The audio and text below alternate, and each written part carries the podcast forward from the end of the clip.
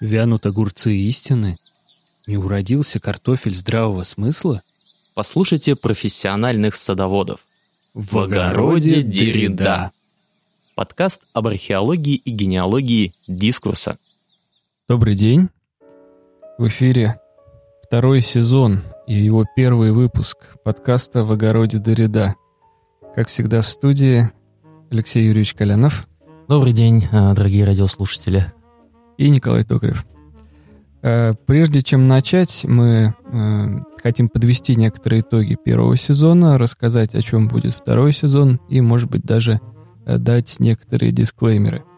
Я возьму на себя роль обозревателя итогов, а Алексею Юрьевичу тогда предоставлю возможность анонса нового сезона. Итак, давайте, наверное, даже в формате э, вопросов и угадываний проведем эту сессию подведения итогов. Как вы думаете, Алексей Юрьевич, э, какой из наших восьми выпусков первого сезона был наиболее прослушиваемым? Мне кажется, что э, выпуск про э, рекламу, а, либо про новые медиа, потому что наша основная аудитория изначально ближе к нам, а та, которая была ближе к нам, это э, рекламщики и э, СОшники, поэтому, скорее всего, это реклама или новые медиа. Совершенно верно. Прямо бинго с первого раза. Восьмой выпуск, посвященный рекламе, действительно стал самым прослушиваемым, и он э, с большим отрывом, причем побеждает. Некоторые, как я посмотрел э, в аналитике, даже слушали его несколько раз. Похвально. Повторение мать учения. А, как вы думаете, кто слушал нас больше, мужчины, женщины или э, небинарные персоны? Очень интересный вопрос. Я, честно говоря, даже уже, ну, пока еще не привык, что теперь это задается таким образом, ставится вопрос таким образом. Ну, а, наверное, женщины все-таки мы а, в той тематике, где, ну, традиционно, наверное, больше интерес проявляют женщины. Как-то так сложилось. А вот насчет э, тех, кто э, не э, относит себя ни к мужчинам, ни к женщинам, я затрудняюсь ответить. Может быть, вы меня расскажете. Действительно, 42% аудитории составляет э, женщины. Мужчины в два раза меньше, ровно 21%. Но что самое интересное, аналитика показывает, что у нас есть 37% слушателей под категорией Not Specified – вот, то есть те, кто еще находится в поиске. Постановка вопроса — это уже начало, начало верного пути, а это путь в лыти. Э, любопытно, что мои ожидания по э, возрастным критериям э, мне подсказывали, что будет очень много молодежи, поскольку все-таки подкаст является частью онлайн-курса, который имели возможность в прошлом семестре в тестовом режиме пройти наши студенты — но, тем не менее, 35-44, почти половину нашей аудитории составили слушатели в этом возрасте. Это внушает мне лично определенный оптимизм, да, что зрелые люди с сформировавшейся позицией, видимо, действительно э, интересуются данной тематикой. Безусловно, но мне кажется, что наш материал иногда Э, несколько сложноват, наверное, для тех, кто помладше в силу э, опыта образования. Вот, но тем не менее э, тоже тоже приятно, что нас слушают в такой, можно сказать, действительно наиболее как бы мыслительно активной и самостоятельной возрастной категории. И, наконец, последний пункт – это географическая привязка. Ну, разумеется, русскоязычный подкаст наиболее востребован был у аудитории нашей страны, но, тем не менее, далее идут довольно э, географически разбросанные страны.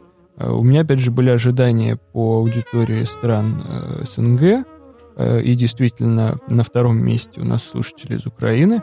А вот дальше весьма интересный, весьма интересный э, состав да, по географической привязке. Как вы думаете, из какой страны нас слушали наибольшее количество людей после, после вот украинской аудитории? Наверное, дальше СНГ, э, дальше СНГ ближе к нам, э, Прибалтика и Восточная Европа, поэтому, может быть, это Литва или э, Польша.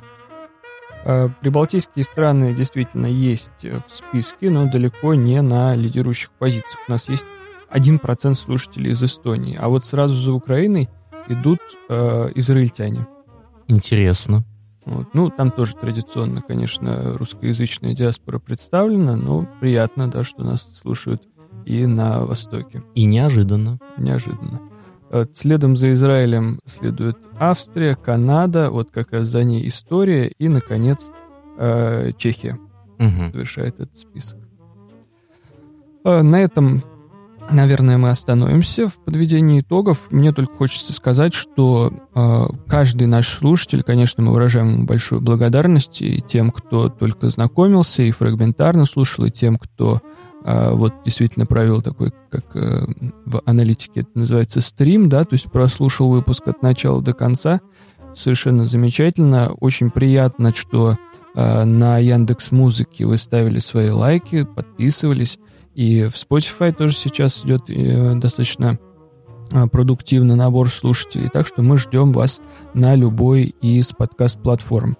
Основные э, Google Podcasts, Яндекс Музыка, Spotify – и менее э, популярные, но тем не менее и используемые Breaker и другие подкаст-платформы. Все они доступны для прослушивания нашего подкаста. И, наконец, э, новость, которую я сознательно приберег, но от этого ее значимость, конечно, не теряется и э, вызывает большую радость у нас. Э, онлайн-курс «Анализ социополитического дискурса», частью которого являлся первый сезон нашего подкаста по итогам э, международного конкурса онлайн-курсов at Crunch Awards, который проводится каждый год в рамках э, этой конференции at Crunch, посвященной новым технологиям в образовании и так далее, э, занял в 2021 году первое место в самой главной номинации «Лучший онлайн-курс, размещенный на цифровой платформе». То есть можно сказать, что курс получил своеобразный «Оскар» в мире онлайн-курсов – с чем я в очередной раз поздравляю Алексея. А я поздравляю Николая. Здесь, пожалуйста, аплодисмент. А, я добавлю, что, конечно, этот курс э, было бы невозможно создать без команды э, Центра новых образовательных технологий нашего университета ЛТ. И каждый из э, тех, кто снимал его, монтировал, работал со звуком, со светом, картинкой, каждый из них заслуживает лишь похвал и, конечно, благодарности. Как и слушатели, как и эксперты, которые голосовали, всем мы им бесконечно признательны. Ну а теперь я бы хотел э, сделать некоторое пояснение к формату второго сезона э, нашего подкаста. Мы решили ну, сделать его более практикоориентированным и работать с э, материалом произведений искусства э, и популярной культуры. Поэтому для каждого выпуска мы будем брать какие-то, как нам показалось, схожие по э, тематике фильмы или музыкальные альбомы, или, может быть, э, какие-то другие э, произведения – а, литературы в том числе, а, опять же, массовой культуры. И постараемся их анализировать с точки зрения дискурсологии. То есть попробуем а, войти в контекст, попробуем расшифровывать значения, попробуем их интерпретировать и таким образом покажем, как можно заниматься дискурс-анализом на практике. Сегодня мы сравним два произведения – и когда выйдет этот подкаст, мы, конечно, призываем вас писать в комментариях о том, какие э, артефакты культуры могли бы стать точкой отсчета, да, от которой можно было бы поговорить о тех или иных явлениях нашего общества. Это, конечно, без, э, приветствуется. Я бы еще хотел озвучить э, своего рода дисклеймер для э, второго сезона потому что мы так громко заявляем о том, что будем обсуждать фильмы, будем обсуждать э, книги, будем обсуждать музыку, но кто мы такие, э, чтобы э, говорить, чтобы от, от, от нас исходила какая-то экспертиза. На самом деле мы вовсе не искусствоведы, не критики и не киноведы. И, и мы не будем далее. отбирать хлеб у Антона Долина. Да, потому что ему и так тяжело после эпизода с Ридли Скоттом. Мы, конечно же, всячески желаем ему выздоровления а, и сил. А, значит, поэтому а, мы хотели бы изначально озвучить, что мы ведем себя как а, приличные люди с достаточно приличным вкусом. А, и будучи обществоведом и философом, во-первых, э, отбираем то, что нам кажется важным, интерпретируем это так, как нам кажется важным, несмотря на то, что, может быть, кому-то из наших радиослушателей за это мы заранее просим прощения, а наши интерпретации могут показаться даже кощунственными. То есть мы не исключаем, что, возможно, какие-то с точки зрения а, значит, искусствоведческой достоверности мы будем даже совершать, может быть, даже грубые ошибки, а, но, тем не менее, нам это понадобится для того, чтобы э, показать э, возможности нашего метода. Субъективность — это слово, которое мы поставим на пьедестал — в том числе среди прочих, рядом и с объективностью, конечно, в том числе. Но, тем не менее, отбирая э, вот те самые культурные артефакты, конечно, мы э, руководствовались в первую очередь их ролью, в том числе и в нашей собственной жизни, поскольку каждая книга, каждый просмотренный фильм э, так или иначе откладывает что-то э, в нашей личности, да, и здесь можно было бы воспользоваться старой э, фразой, да, которая была популярна в Средневековье, да, «я един, но, но многие во мне». И действительно, э, еще Ролан Барт рассказал нам, конечно, уже давно о смерти автора, но в то же время, э, на мой взгляд, тем самым он возвестил и о том, что каждый из нас является в определенной степени автором произведения, которое он читает, смотрит, слушает и так далее. Мне вспомнилась э, любопытная э, история, да, о том, как в знаменитой передаче э, Бернара Пиво э, «Апострофы», французская передача, совершенно замечательно, рекомендую ознакомиться с ее архивом. В гостях у Бернара Пиво были как раз-таки Ролан Барт и Франсуаза Саган. И вот, видимо, запутавшись в своих замечаниях, да, в своих листках с заметками, Пиво обращается к Ролану Барту и э, цитирует строку из книги. Говорит, вот у вас в книге есть пассаж о ревности, о том, что у нее совершенно э, печальная и даже гротескная репутация. Э, Барт начинает, не смущаясь, отвечать на вопрос, говорит, что да, действительно, у него есть такие строки, он продолжает эту линию.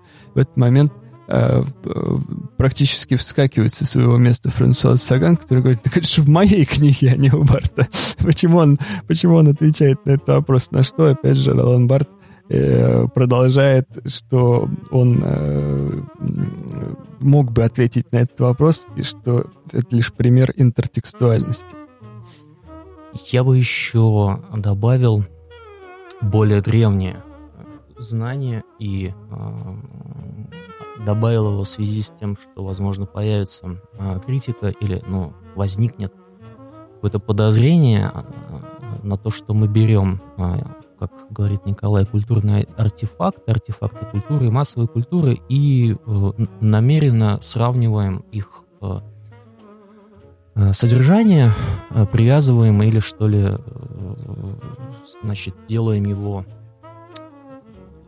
соразмерным реальности да, то есть э, насколько оно, по нашему мнению, насколько мы заявляем о том, что содержание а, артефактов культуры, содержание произведений культуры, фильмов, книг и так далее а, достаточно для того, чтобы что-то сказать об окружающем нас мире. Я здесь вспомню, вспомню Аристотеля, который говорил, что искусство — это модус возможного. Вот, то есть все, что а, происходит, и все, что мы читаем книга, все, что мы видим в фильме, это, конечно же, не реальность, но это то, что действительно могло бы быть. Это наша э, рефлексия по поводу реальности, это рефлексия художника по поводу реальности, поэтому, безусловно, это тот материал, с которым, очевидно, можно работать для того, чтобы что-то сказать о жизни. После того, как мы сказали все нужные слова, я думаю, что пора перейти непосредственно к сегодняшней теме. Мы назвали ее «Социальные траектории отношений мужчины и женщины на полувековой дистанции». будем говорить о такой дихотомии классового консерватизма и индивидуальности, которая присуща каждому человеку. Алексей, какие два произведения, которые будут потом дополнены, может быть, родственными сюжетами, мы выбрали сегодня?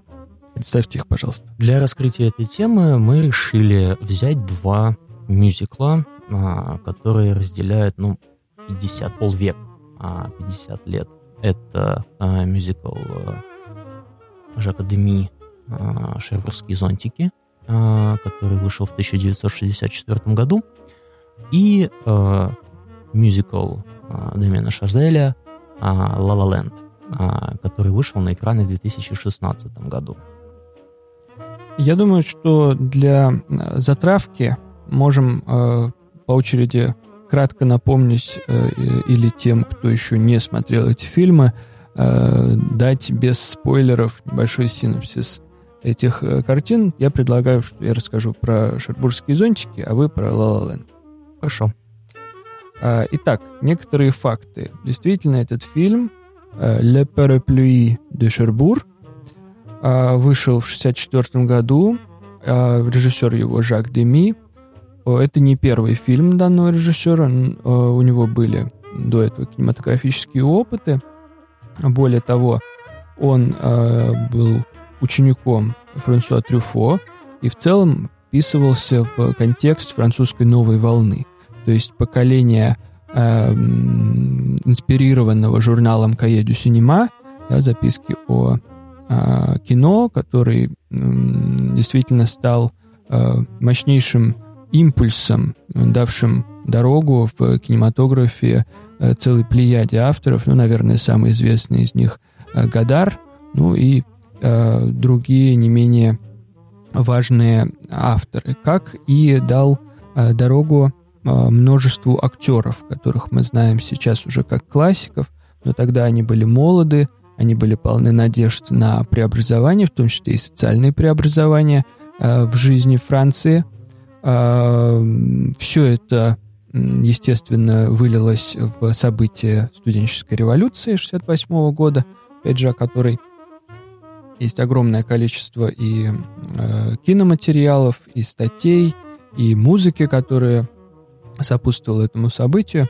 Вот. Но, тем не менее, именно данная работа Жака Деми, она была встречена из, э, со всех сторон практически сперва некоторым недоумением, потому что для представителей вот той самой новой волны это был фильм э, довольно сдержанный, и, как знают те, кто знаком с этим сюжетом, более прозаического сюжета, чем история любви молодой девушки и юноши, трудно себе представить. Это, в общем-то, сюжет известный из самых давних времен, но тем не менее он э, смог сделать это совершенно по-новому. Э, во-первых, это фильм, э, Алексей назвал его мюзиклом, но сам э, Деми настаивал на э, том, чтобы назвать его кинооперой, потому что это действительно фильм, в котором не произносится ни одной фразы даже в форме речитатива. Там все время поют. Даже самые бытовые, самые простые фразы – звучат там а, распевно. C'est terminé, oui. Le moteur cliquait encore un peu à froid, mais c'est normal. Merci, merci. И э, второй обычно э, нюанс, да, который упоминают в связи с э, шербургскими зонтиками, это работа с цветом. И, пожалуй, э, ближе всего да, к этой работе с цветопередачей подошел уже э, советский автор, да, Параджанов, который вот известен, опять же, знаменитый его фильм, там, «Цвет граната», например, да, где он те самые гранаты и то красил, да, потому что ему казалось, что они недостаточно гранатовые в кадре и так далее. Вот, э, действительно, если вы будете сейчас э, смотреть или пересматривать э, шербургские зонтики, вы можете обратить внимание, что даже на втором и на третьем плане А работа с цветом выстроена совершенно потрясающе, где даже отдаленные части домов, которые появляются в кадре, они э, имеют э, цветовое значение. Да? Здесь этот цветовой символизм, он присущ каждому кадру практически. Вот. А, безусловно, с фильмом связано множество социальных контекстов, которые мы чуть позже, я думаю, проговорим. Вот. Ну, а, а закончу обзор, да, краткий, а, об этом фильме тем, что он, конечно, снискал множество наград, и при выходе, да, получив золотую пальмовую ветвь, и до сих пор, а, конечно, при упоминании французского кино у всех начинает звучать в голове а, совершенно прекрасная музыка Мишеля Леграна, который, наверное, а, разделяет да, значение в создании этого фильма с Жаком Деми в полной мере. Алексей, у меня вопрос чисто субъективного характера. Когда вы впервые посмотрели этот фильм и какие эмоции он у вас вызвал, или, может быть, при повторном просмотре, как вы его восприняли? Ну, самое интересное, что я посмотрел его совсем недавно. Можно сказать, наконец-то посмотрел, потому что я, безусловно, слышал о нем очень много, и даже с детства слышал о нем очень много. А видел этот фильм в а, телевизионной программе в советских газетах из детства. Я помню, он там был, но посмотреть его тогда как-то не сложилось. Сейчас я уже посмотрел отреставрированную версию. Я, кстати, хочу ну, а, обратить внимание наших слушателей на то, что фильм был отреставрирован, и всю световую палитру а, конечно же, лучше оценивать по а, этой новой версии. А, и посмотрев его буквально недавно, я, конечно же, увидел очень-очень много отсылок, даже не отсылок, а, наверное, предшествовавшего современному кинематографу. Безусловно, мы больше знакомы с тем, что мы видим сейчас.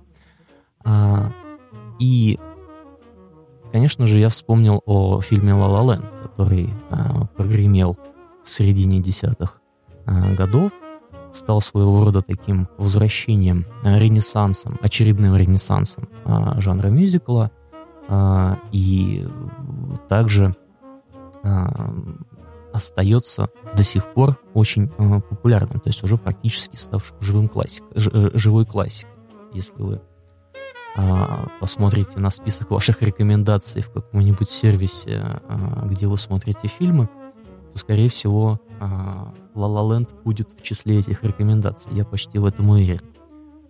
А что же за этот фильм? Ну, вкратце, я а, тоже постараюсь, как и Николай, что-то о нем рассказать, какую-то фактическую информацию. А, снят он был, выпущен на экраны он был в 2016 году, а, в середине 2010-х а, годов. Это тоже очень контекстуально значимое а, время. Мы будем об этом позже говорить в нашем выпуске. Режиссер молодой, совсем молодой для режиссера. Ну, на, на момент выхода La La Land тогда ему было 31 год. Демьен Шазель или Демьен Шазель. Отчасти тоже по отцу француз, а, и, безусловно, а, несмотря на то, что э, он родился, режиссер, родился в Америке, Шазель родился в Америке, учился в Гарварде, изучал там кинематограф, безусловно, Франция для него это очень важная а, тема. И, как вы, конечно же, заметили, это то место, куда стремится главная героиня фильма «Ла Ла Ленд», название этого фильма отсылает к э, названию Лос-Анджелеса, где происходит место действия. Ну и, и, конечно же, к некой такой э, вымышленной стране фантазии, на часть это перекликается, конечно же, с Неверлендом э, Питера Пэ, э, из книги Питера Пенни, э, Джеймса Барри. Сюжет э, также, в общем, не очень э, сложный. Здесь рассказывается о а, встрече двух а, творческих личностей, начинающего, но очень амбициозного пианиста а, которого играет Райан Гослинг. Ну, кстати, музыканты — это одна из а, тоже а, таких а, очень важных для Шазеля тем, потому что первый фильм, который, может быть, даже для любителей кинематографа для, а, более знаком, нежели «Ла Ла Ленд», а, по крайней мере, он может быть более такой, наверное, по а, он, он более такой выглядит как независимый, нежели просто массовый э, фильм массового кино. Я имею в виду фильм «Одержимость», конечно же, э, где вот была Шазелем э, провернута вот это вот его, э, проанализировано его вот это вот личное желание стать музыкантом, э, но не реализованное желание стать музыкантом. Э, и, конечно же, многое из амбиций главного героя получила герой Райана Гослинга, да, это такой джазовый э, любитель джаза, да, начинающий... Ну, фанат практически. Фанат, да, джаза, такой начинающий не столько музыкант, сколько я даже э, за, не, у меня слово не находится, как начина, как называется человек, который организует клубы. Ну, грубо говоря, менеджер, да, музыкальный менеджер, может быть, да, которого а, есть мечта создать свой клуб э, и тем самым воскресить а, джаз, да, то есть вот снова вернуть его, ну, Make так, jazz great again. Вот, между прочим, сняли с языка, и это на самом деле тот э, контекст, о котором мы будем дальше говорить. То есть у тех, э, кто смотрел La La Land в 16 году в Америке, наверняка эта фраза прям, прям вот звучала в голове, потому что, потому что это было Э, время предвыборной кампании Дональда Трампа с его э, слоганом «Make America Great Again». Э, и этот сюжет, безусловно, подметили очень многие, что герой Райана Гослинга действительно вот как такой эм, амбициозный, можно сказать, фанатичный поклонник джаза хочет воскресить и снова сделать этот это музыкальное направление, этот музыкальный стиль снова любимым людьми. И на э, автостраде, в пробке он э, знакомится, мельком знакомится с, опять же, э, желающей стать актрисой девушкой по имени Мия, которая играет Эмма Стоун. А, а Эмма Стоун прошу прощения, Мия работает официанткой в кафе, но в свободное или место работы ходит на прослушивание и пытается получить какую-то роль. Да? Значит, между э, молодыми людьми завязываются отношения, ну и э, в дальнейшем эта история выливается в очень интересный такой сюжет о противостоянии эмоций, отношений и карьерных амбиций. А, и приводит к тому, что каждый из героев э, задается вопросом о том, а на что он готов пойти ради исполнения собственной мечты и э, чем он готов пожертвовать. Э, и в том контексте, в котором мы э, смотрим этот фильм, в том временном контексте, это, эта проблема, она принимает такой специфический характер, и ответы на нее а, также получаются такими а, достаточно своеобразными. Мы будем об этом говорить дальше, я сейчас не хочу э, на этом останавливаться. А также, также упомяну о том, что фильм, конечно, получил огромное количество наград, э, и «Золотой глобус», несколько наград, и «Оскар», несколько наград, и даже сравнился с «Титаником» и фильмом «Все о Еве», да, по количеству наград, которые он получил на вот в этих, на этих вот из, известных во всем мире премиях.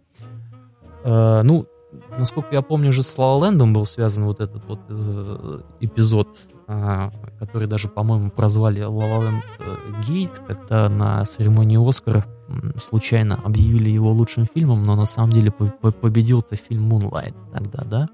Вот, и этот был такой очень... А, также, также интересный момент специфический, да, потому что тот момент э, именно временной, да, тот контекст, он тогда уже э, начинались подниматься э, в, в, в контексте мирового кинематографа, ну и в частности американского, вот эти вот вопросы э, о э, расовых э, значит, э, представительстве различных рас, да, мы помним вот эту вот историю о том, что Оскар слишком белый там и так далее. Вот это как раз вот и был именно тот контекст, который э, предварял, э, можно сказать, эпоху правого поворота в американской политике, даже и, может быть, во всем мире. Да? И это вот на пороге вот этого, э, вот этого небольшого, ну, такого не очень продолжительного, но тем не менее важного в контексте мировой политической истории явления, и вышел фильм «Ла Ла Ленд». Продолжу проводить параллели, да, как э, и отметил Алексей, да, пересказывая сюжет. А в La La Land у нас есть два героя, а, о которых мы э, через их вот эту экспозицию понимаем их историю, понимаем э, их э, идеалы, их устремления и видим практически их путь восхождения да, к своей мечте. А в «Шербургских зонтиках» мы видим практически обратную ситуацию. Мы видим также э, романтично настроенную пару, молодая девушка, которую играет Катрин Дунев, да, ее зовут в сюжету Женевьева, и ее возлюбленный Ги, его играет э, Нино Костельново, итальянский э, актер, до зонтиков, насколько я помню, у него была небольшая роль у, у Рока его братья uh-huh. в фильме. Ну, там совсем немного появляется, ну и, в принципе, на, на фоне Делона сложно блеснуть. Ну вот. А, и каждый из них занимает в обществе очень простую э, роль. Она помогает матери в магазине, собственно говоря, тех самых параплюи, да, тех самых зонтиков – а он работает в автомастерской. И в какой-то момент э, им суждено расстаться, поскольку Ги уезжает не куда-то, а уезжает он по призыву в армию э, на войну в Алжир. Uh-huh. Да? То есть, несмотря на то, что фильм выходит в 64 году, судя по всему, э, хронологические события происходят на несколько лет раньше, потому что Алжирская война Сколько я помню, завершилось в 62-м. Нам даже, нам даже фильм э, с помощью титров сообщает эти временные рамки. Там он начинается в 1958 году. Фильм состоит из трех, э, как вы помните, э, частей. Э, отъезд, отсутствие и э, возвращение. Возвращение, да-да-да. И начинается он в 57 году, вторая часть в 58 и третья часть с 59 по 63 э, годы.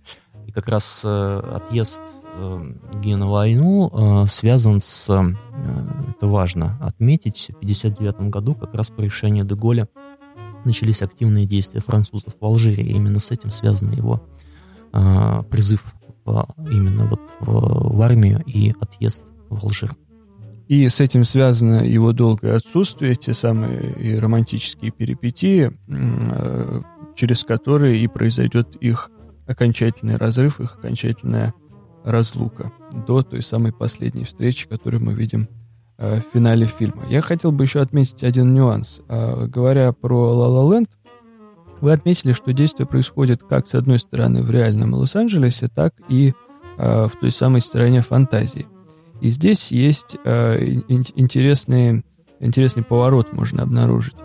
А, дело в том, что и у Жака Деми существовала своя, ну вот как сейчас принято говорить, вселенная, да, как вселенная Марвел, где могут встретиться э, Железный Человек и Человек-паук, там и все остальные, так и у Деми. И э, его вселенная — это вселенная э, северных портовых городов Франции. У него один из его ранних фильмов, да, Лола, угу. э, его фильм, собственно, «Шербургские зонтики», как и последующий фильм, э, тоже, кстати, с Катрин Денев, «Девушки из Рашфора». Все они происходят вот на, на в основном преимущественно на где-то набережных, холодный ветер с моря, э, веселые моряки, таверны, э, романтические встречи, которые, скорее всего, не будут иметь э, счастливого финала. Все это – мир э, Жака Деми. Более того, э, актер и персонаж, который,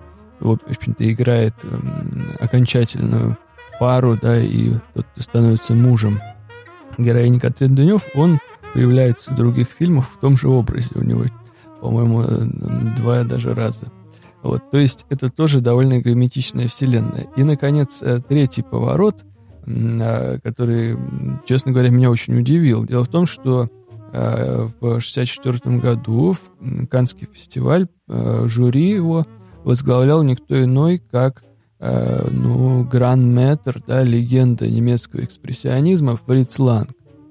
Дело в том, что, да, мы знаем его как создателя «Метрополиса», Нибелунгов, э, вот этой целой серии, да, про э, злодея Мабузе.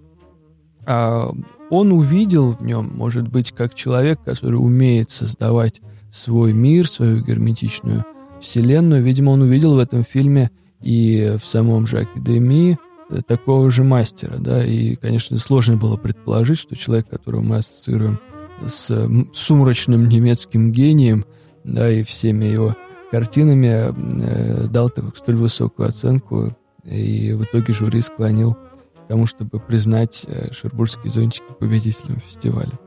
Да, это интересно. Но я отвечу, кстати, интересным фактом, опять же, о Шазеле а, и каком-то сквозном лейтмотиве всех его а, фильмов. А, это, конечно, мотив а, достижения. А, который мы обязательно должны учитывать. Именно, можно сказать, достижение мечты творческой, мечты американской, а, мечты, может быть, даже в контексте всего человечества, но опять же через вот этот вот, через оптику западного человека, потому что его фильм, с которым он стал после которого он стал известен одержимости о музыканте, можно сказать, фанатичном. Ну, опять же, настолько, что он готов раздирать в кровь руки, играя на своем инструменте, чтобы доказать свои, свой талант. Фильм «Ла Ла Ленд», который, несмотря на то, что по форме и жанрово определяется как мюзикл, можно же тоже рассматривать, и нужно рассматривать как фильм о двух современных людях, для которых достижение успеха, и это многое говорит о, о а, обществе, о, а, о обществе, которое показывает этот фильм, достижение успеха любой ценой, даже ценой а, предательства или отказа от отношений, от любви а, и а, каких-то идеалов а, семьи и а, общения с другим а, любимым человеком, а, вот это вот а, достижение своей, ну, скажем так, а, репутационной, статусной, материальной мечты является а, главным. Ну и в 2018 году э, Шазель снял фильм «Человек на Луне» о Ниле Армстронге, и это, наверное, один из, можно сказать, символов вот этого стремления э, американской э, нации, да, значит, э, который тоже, тоже является примером вот этого вот мотива достижения. Поэтому э, вот этот, ну, можно сказать, наверное, э, социофилософский момент в творчестве Шазеля очень, очень важен, да, нам для того, чтобы понимать, а как можно интерпретировать э, его фильмы, в том числе фильм «Ла Ла Ленд». Кстати, Николай, а как, когда вы посмотрели фильм «Ла Ла Ленд», и, может быть, вы вспомните какой-то случаи или, может быть, воспоминания у вас есть связанные с этим фильмом?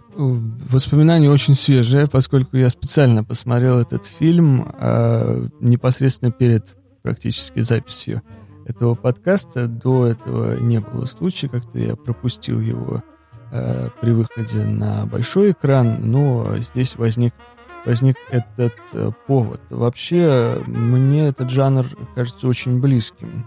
И в целом, да, здесь я бы хотел сразу э, подвинуть нас к тематике все-таки основной, которую мы преследуем в нашем подкасте, э, о социологичности мюзикла. И, на мой взгляд, э, популярность, всплески интереса к музыке в кино, они являются симптомом определенным в обществе.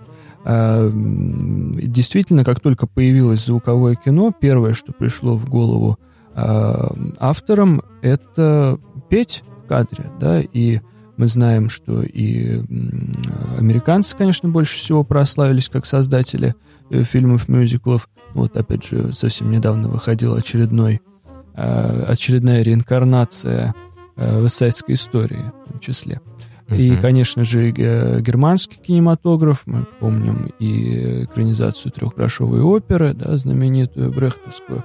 Вот, то есть и фильмы с Дитрих, и, и так далее, и так далее. То есть на самом деле пение в кадре это, конечно, очень органично, но э, проходит какое-то время и сходит эта волна, да, и мы снова видим меньше мюзиклов, и, наверное, это является симптомом того, что в обществе все слишком хорошо. Но как только нарастает тревога, как только нарастают ожидания каких-то социальных катаклизмов, снова зритель хочет видеть Э, в том числе и счастливых, поющих людей на экране. Э, кажется ли вам, что здесь есть какая-то параллель или она существует только в моем восприятии? Николай, вы совершенно верно уловили э, этот э, момент. И действительно, если посмотреть на э, историю появления э, мюзиклов, мы увидим, что здесь есть закономерность. Вы правильно использовали, мне кажется, достаточно уместно использовали слово «симптом». А, действительно, э, популярность мюзиклов в конкретное время — это симптом какой-то каких-то социально-политических процессов. Да? А, во-первых, конечно же, а, это, как правило, усложнение экономической ситуации и можно сказать, ужесточение политической ситуации. Ведь один из э, первых мюзиклов, э, который появился в истории кинематографа, это э, фильм э, «Певец джаза» 1927 года. Э, это Великая депрессия и э, межвоенный период, безусловно, тяжелая экономическая ситуация, которая сформировала своего рода запрос на эскапизм, на уход от реальности. И в дальнейшем мы видим, что э, мюзиклов появляется тем больше, чем э, сложнее, чем э, напряженнее политическая ситуация. Ну, например, огромное количество фильмов такого жанра появилось в 60-е годы. Э, может быть, чуточку раньше. Э, это, безусловно, было связано, конечно же, с контекстом холодной войны. Потом, и это, кстати, очень интересный момент, который я заметил, 70-е а, были не очень э, богаты на мюзиклы, хотя там и снимались, например, такие фильмы, как «Чарли шоколадная фабрика», тот самый вот первый, да, не, не с Джонни Деппом, да, а, а фильм, из которого мем а, про «Я вас слушаю». Рассказывайте дальше. А, значит, э, и 80-е годы а, появилось такое в конце 80-х годов, а, даже возникло такое явление, как Disney Ренессанс, когда в 89 году выходит «Русалочка», и дальше череда вот этих вот э, знаменитых диснеевских, а сейчас уже классических мультфильмов а, «Аладдин», «Король лев», э, «Тарзан». Э, заметьте, для каждого этого фильма приглашали известного популярного музыканта, чтобы он писал музыку Элтон Джон для Короля Льва, Фил Коллинз для Тарзана, ну и так далее. Мне кажется, они еще часто, вот животные, они очень антропоморфные и сразу отсылают кому-то. Я помню, есть экранизация книги джунглей, угу. и там э, то ли орангутан, то ли кто-то такая обезьяна поющая. Это чистый Кэп Кэллоуэй. Все его движения, все его интонации, они, по-моему, повторяют все это дело. И дальше, ну, вот я думаю, что внимательные э, слушатели уже начинают улавливать, э, к чему я веду. А следующий, если кто-то знаком и сейчас э, пытается связать хронологию с политической историей, а следующее, э, можно сказать, возрождение мюзикла произошло в начале 21 века, буквально в нулевые. В 2001 году выходит фильм Николай, помните какой? Самый очень известный мюзикл, самый известный мюзикл начала нулевых. Затрудняюсь. Мулен Руш. Мулен Руш, да, да, да, да. да, да. С э, Николь Кидмом и Юном Макгрегором. А потом а, Чикаго и так далее. То есть, э, и вот опять же, буквально через 15 лет Ла Ла Ленд. Ну и сейчас Висайская история. И, э, кстати, я еще э, не упомянул о таком известном, опять же, вот параллельно с Ренессансом Диснея, а, значит, э, вышел фильм «Плакс» с Джонни Деппом, да, тоже а, из этой же серии. Так вот, э, очевидно, что э, ренессанс мюзиклов приходится в последние десятилетия на э, приход к власти правых э, консерваторов, да, и э, их э, акцент в риторике на ностальгию, на э, какие-то классические ценности э, и на ужесточение экономической политики, э, которые вот и приводит к тому, что значит, у людей возникает потребность вот такого своего рода уходе от реальности в какой-то вот, вот этот вот прекрасный, э, яркий а, мир мюзикла, где им кажется, что а, они ощущают вот эту вот свободу, вот эту вот какую-то безмятежность э, и э, таким образом как бы улетают, у, убегают от э, проблем реальности, да, кстати, что здесь э, важно, мне кажется, еще мы, мы э, это не отметили, э, мюзикл обязательно должен содержать джазовые элементы, это его основное отличие, например, от оперетты, а джаз, как мы знаем, это направление, которое многими э, интерпретируется как именно наиболее свободный такой музыкальный стиль, который основан на импровизации, да, поэтому здесь э, вот эти вот сравнения, мне кажется, будут вполне себе уместны. По поводу э, фактора э, политической и экономической э, жизни и связи их с мюзиклами, я знаю, что экономисты всегда советуют смотреть на, на horror-movies, потому что можно отслеживать как раз э, экономическую ситуацию по, по превалированию вампиров и зомби. Ну, зомби — это потребление, это безудержность, это доходы, э, большие ставки, да, то есть это какие-то рантье, а вампиры это, соответственно, такая уже э, фигура декаданса, да, когда э, приходится экономить, когда нужно уходить куда-то в эстетику и так далее. Дорогие радиослушатели, это сейчас будет тизер одного из выпусков нашего э, подкаста во втором сезоне, поэтому оставайтесь с нами, что называется. Ну, кстати, про вампиров я бы, э, наверное, тут надо посмотреть. Это довольно интересное высказывание, безусловно, да, но э, у нас вампиры последние, э, последняя вампиромания у нас пришлась, насколько я помню, там на, на вторую половину нулевых, э, и фильм «Сумерки» и так далее. Вопрос кризис восьмого года? Ну да, да, да, да, действительно.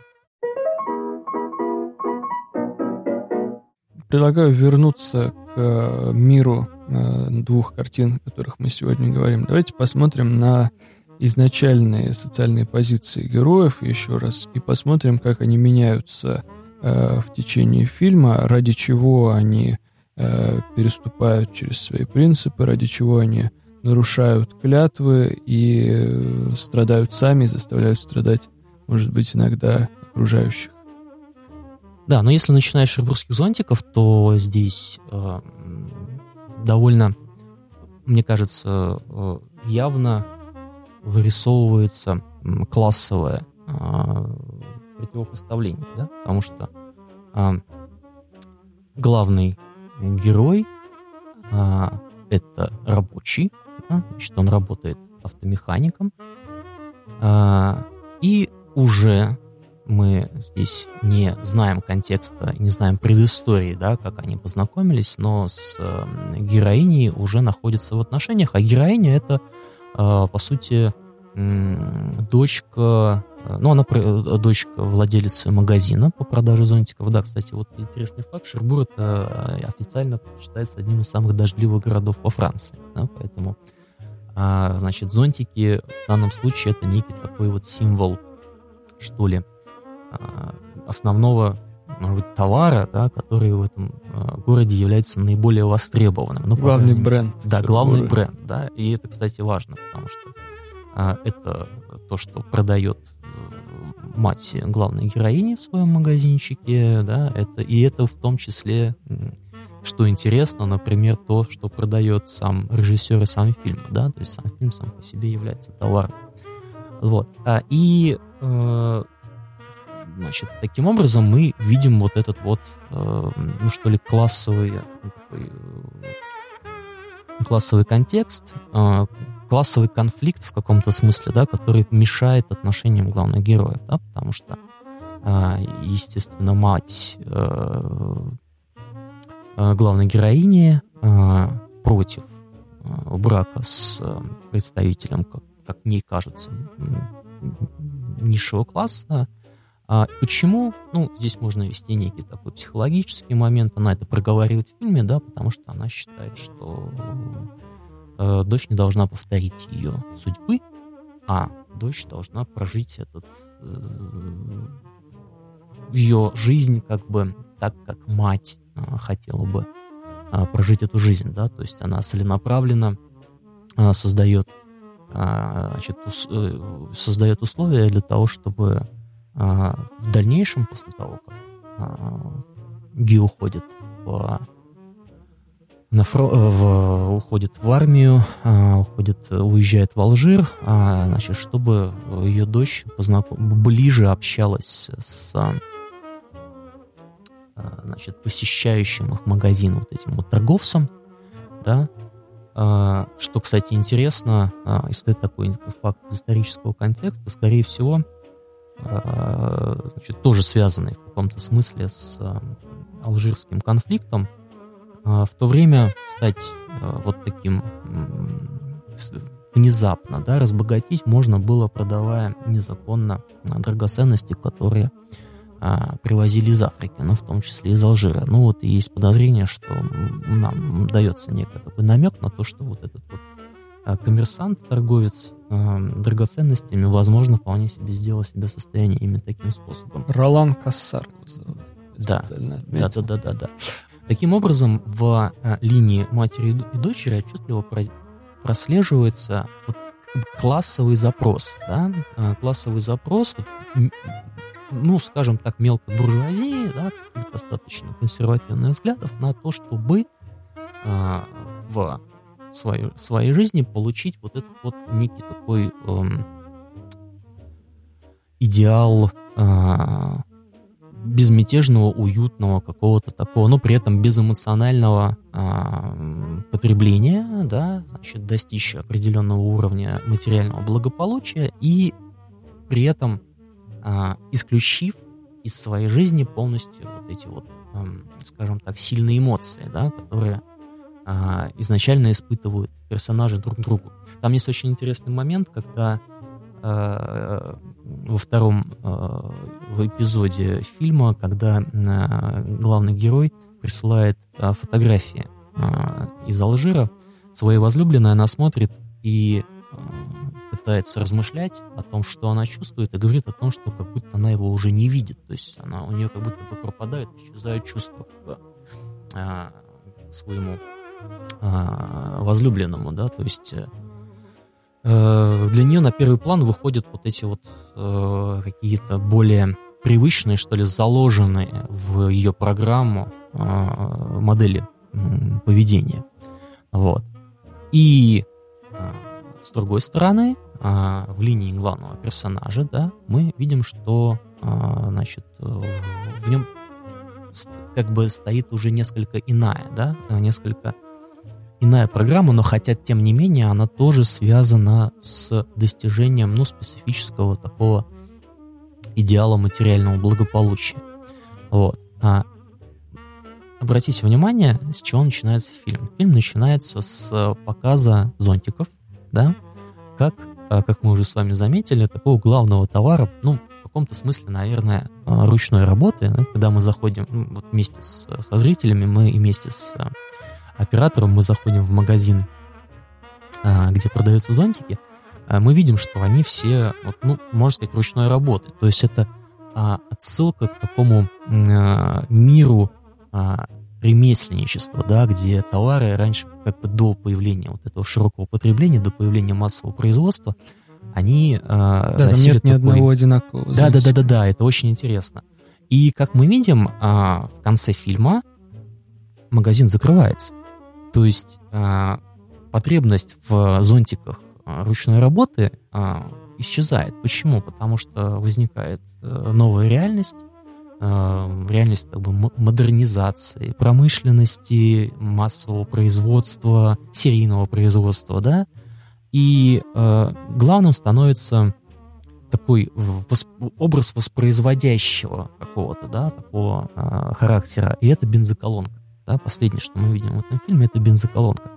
И, кстати, между прочим, это даже сразу вот заметно э, с самого начала – а, обратите внимание, что главный герой, он постоянно, ну, он связан как-то с бензином, да, и он даже своей э, возлюбленной говорит, что ты пахнешь бензином. Да? А давайте я сразу важно. вброшу еще один нюанс. Да. На протяжении всего фильма, и особенно, конечно, в финальной сцене на бензоколонке, очень большую часть кадра занимает название бренда. Да, да, да, да, да. Там Эсса, Бренд насколько Эсса, я помню. Да. да, да, да, да. Красные буквы на синем, в синем этом овальном э, окружении. Угу. Они фигурируют. Э, он тушит бычки в банке из-под масла да, с, да, этой, да, да, с да. этим брендом. Он большим брендом, конечно, на самой бензоколонке.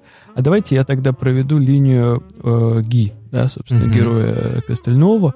Э, я вижу в нем несколько тоже э, социальных ролей. Во-первых, это Э, мужчина э, времени, когда э, сам факт того, что мужчина уходит на войну, был само собой разумеющимся. Да, и для его семьи, и для его девушки, и для всех остальных.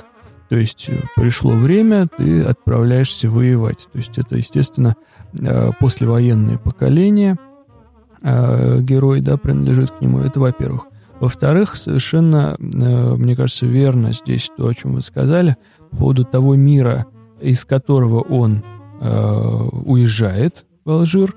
Да, это действительно мир, где его э, сервис это все еще скорее коллектив друзей, которые поддерживают друг друга, которые заменяют друг друга, когда кому-то нужно отбежать. Э, их э, посетители это не клиенты, а это люди, которые живут здесь же, и которые приезжают к ним чинить свой автомобиль и не относятся к ним как к обслуживающему персоналу. И, конечно, сам э, Шербур вокруг, где они гуляют по набережным, где они спокойно заходят э, в разные заведения, танцуют и так далее, и так далее. Весьма э, обстановка герметичная, опять же, да, сама в себе. И мир, в который он возвращается, действительно начинается все с той знаменитой сцены, когда он, конечно, едва сойдя с э, поезда, бежит э, скорее к магазину зонтиков и застает там лишь заколоченную витрину, пустую магазин, надпись о том, что помещение сдается. И с этого момента он начинает понимать, что он вернулся совсем в другой мир, не тот, с которого он уезжал. Это тут же мы видим и на его отношениях на мастерской, куда он возвращается, да, где Э, он видит уже не э, добрососедское отношение э, жителей, а видит требовательного клиента, да, и который ругается, который требует менеджера, и мы видим уже и менеджера, а не владельца всего лишь, да, который вот такой покровительствует ребятам, которые у него работают. И он, конечно же, покидает да, это место, он бросает эту работу, и он не может с этим смириться. Да, и в конце концов его а примирение с действительностью после еще нескольких сцен заканчивается новой э, любовью, да, новой встречей с его уже, хотя и знакомой девушкой, но в которой он увидел а не, опять же, не компаньона, не подругу, а вот теперь мать своего ребенка. Я еще хочу добавить, что у этой истории, у этого развития сюжета есть и внешнее объяснение – и оно как раз э, кроется в хронологии алжирского конфликта, э, потому что э, длительное э, противостояние, э, значит, и длительная вот эта вот борьба за независимость, она же фактически закончилась тем, что между Францией и Алжиром э, осталась договоренность о том, что в обмен на экономическую помощь Франция будет использовать природные ресурсы, которые остаются в Алжире. То есть а, фактически мы сейчас мы, мы наблюдаем а, начало вот этого нового мирового порядка, да, Нью-Йорка, когда ресурсы становятся ключевым а, а, значимым для, а, для а, мировых государств. Значит, вот целью, целью их э, международной мировой политики, да, а не присутствие, не какое-то владение территорией. Вот. И это важно, почему? Потому что как раз это, это объясняет в том числе и стремление э, и э, матери главной героини, и ее же собственные, видимо, возникшие у нее из-за общения с матерью. Почему? Потому что мать это явно послевоенное поколение, которое стремится к комфорту, вот, и которое видит э, значит, этот комфорт только в том, что все должно оставаться как бы значит, в, в том виде, как оно было. Да, это довольно интересный тоже исторический факт, э, потому что когда Деголь э, пришел к власти в 1959 году, в общем-то, на идее о том, что он вернет э, Алжир, ну, опять же, под контроль Франции, там было очень... Я, я, я к сожалению, не владею французским языком, но э, у него в риторике было очень интересное э, место, когда он обещал э, вернуть французам папин Алжир. Вот папин Алжир, то есть это э, родители тех, к кому обращался Деголь, того поколения, они привыкли, что Алжир был французским, и, а, значит, это вот как какой-то а, признак, что ли, стабильности, да. А после этого, когда а, Деголь посетил Алжир, стало понятно, что на самом деле он настроен на какие-то изменения, да, и он в большей степени настроен на то, чтобы идти навстречу, значит, Э, борцам за независимость и так далее, да, но вот это вот уже спровоцировало определенные какие-то определенные какие-то волнения, в том числе и во Франции, а, и привело как раз а, к пересмотру фактически, да, пересмотру стратегий, значит, в том числе а, французского государства на мировой арене, потому что из-за алжирского конфликта они очень серьезно репутационно теряли в то время, и они приняли решение, что они больше пойдут по экономической стезе и будут ориентироваться на а, продажу, на использование, на добычу, использование и продажу нефти, да, о чем, собственно, и свидетельствует вот итог а, фильма, да, «Шербургские зонтики». То есть, по сути дела, главный герой вполне себе вписался в тот социально-экономический тренд, характерный для того времени. А теперь давайте э, за, за параллелем да, с, с La Теперь давайте тогда я начну uh-huh. с э, персонажа Гослинга, Себастьян, если не ошибаюсь, uh-huh. зовут в фильме. А он, пред, он представляет собой м, э, совсем иную фигуру, нежели вот как раз э, Ги в зонтиках. Дело в том, что, на мой взгляд, он э, не может выпасть никак из мира, в котором он никогда не присутствует. То есть он испытывает эту действительно тоску по золотому веку джаза, ну, по его возрасту, в котором он, конечно, не жил, да, а у него есть какие-то расхожие представления о том, как вели себя тогда джазмены, как тогда создавались и за счет чего существовали клубы. Уж явно они существовали не за счет танцующих у них посетителей – и он сознательно или бессознательно никак не желает отказаться от этого э, плена своей фантазии. Да? То есть в этом смысле мы видим э, даже в какой-то степени историю взросления персонажа на протяжении картины, в том числе и под влиянием вот, э, героини Эмма Стоун, которая всячески пытается его вернуть к реальности. И как мы видим в финале из названия, которое он все-таки выбрал – для своего клуба, он все-таки внял ее советом и пришел туда. Вот. Хотя на этом пути он действительно делает один ненужный поворот, когда он встраивается в мир э, коммерческой музыки, да, и тем самым жертвуя э, окончательно, да, то есть только здесь мы видели, как он не готов поступиться в мелочах, как в буквально второй части фильма мы видим, как он отказывается фактически полностью от своей мечты. А что можно сказать о вот героине Эммы Стоун? Какой путь проходит она, на ваш взгляд?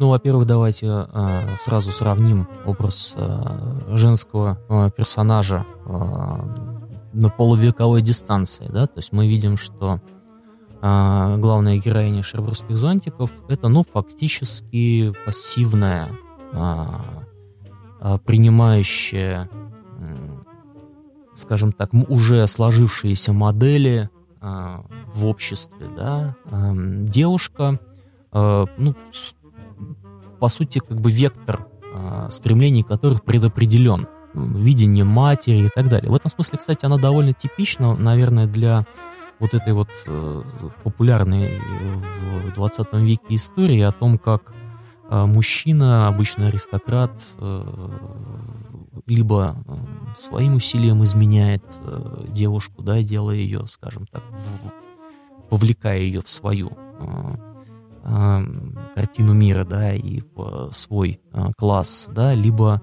свой скажем так, э, в свою страту, да, поднимая ее как бы в свою страту. Либо же девушка изначально настраивается на, на то, чтобы, а, значит, э, имитировать и постепенно входить как-то вот в этот вот в аристократический контекст. Ну и тут можно, конечно, вспомнить классические э, фильмы, мюзиклы, э, например, «Моя прекрасная леди» с Одри Хэбберн, которая даже выходит в 60-е годы. Это вот история по а, Пигмалиона Бернарда Шоу, да, когда э, девушку изменяют да, для того, чтобы сделать ее, скажем так, э, аристократкой, да, значит, как-то ее вот перенести в иной э, мир, да, целенаправленно. Или э, классический вот этот вот век э, мюзиклов часто еще связывают с отцом Лайза Минелли, Винсентом Минелли, и ему э, принадлежит этот известный фильм «Жижи», а, где тоже главная героиня, она как бы а, целенаправленно а, готовит себя, несмотря на то, что она э, низкого происхождения, она готовит себя к э, жизни в аристократическом контексте, да, и тем самым все-таки добивается внимания и становится э, избранной э, персонажа, как героя-аристократа, да, богатого мужчины. Вот, и эта стратегия, эта модель, она совершенно такого, ну, с одной стороны, э, может быть, пассивного э, ожидания, да, значит, девушки там на выданье, да, которая будет просто с, с, с, будет либо выполнять какие-то э, ритуалы, которым она обучена, либо э, ну, как-то стремиться, что ли, войти в этот контекст. И э, противовес это вот 50 лет спустя э, самостоятельная э, относительно, да, э, агрессивная достаточно, э, независимая, э, имеющая свое э, видение, свое мнение, э, героиня Эмма Стоун, Мия, да?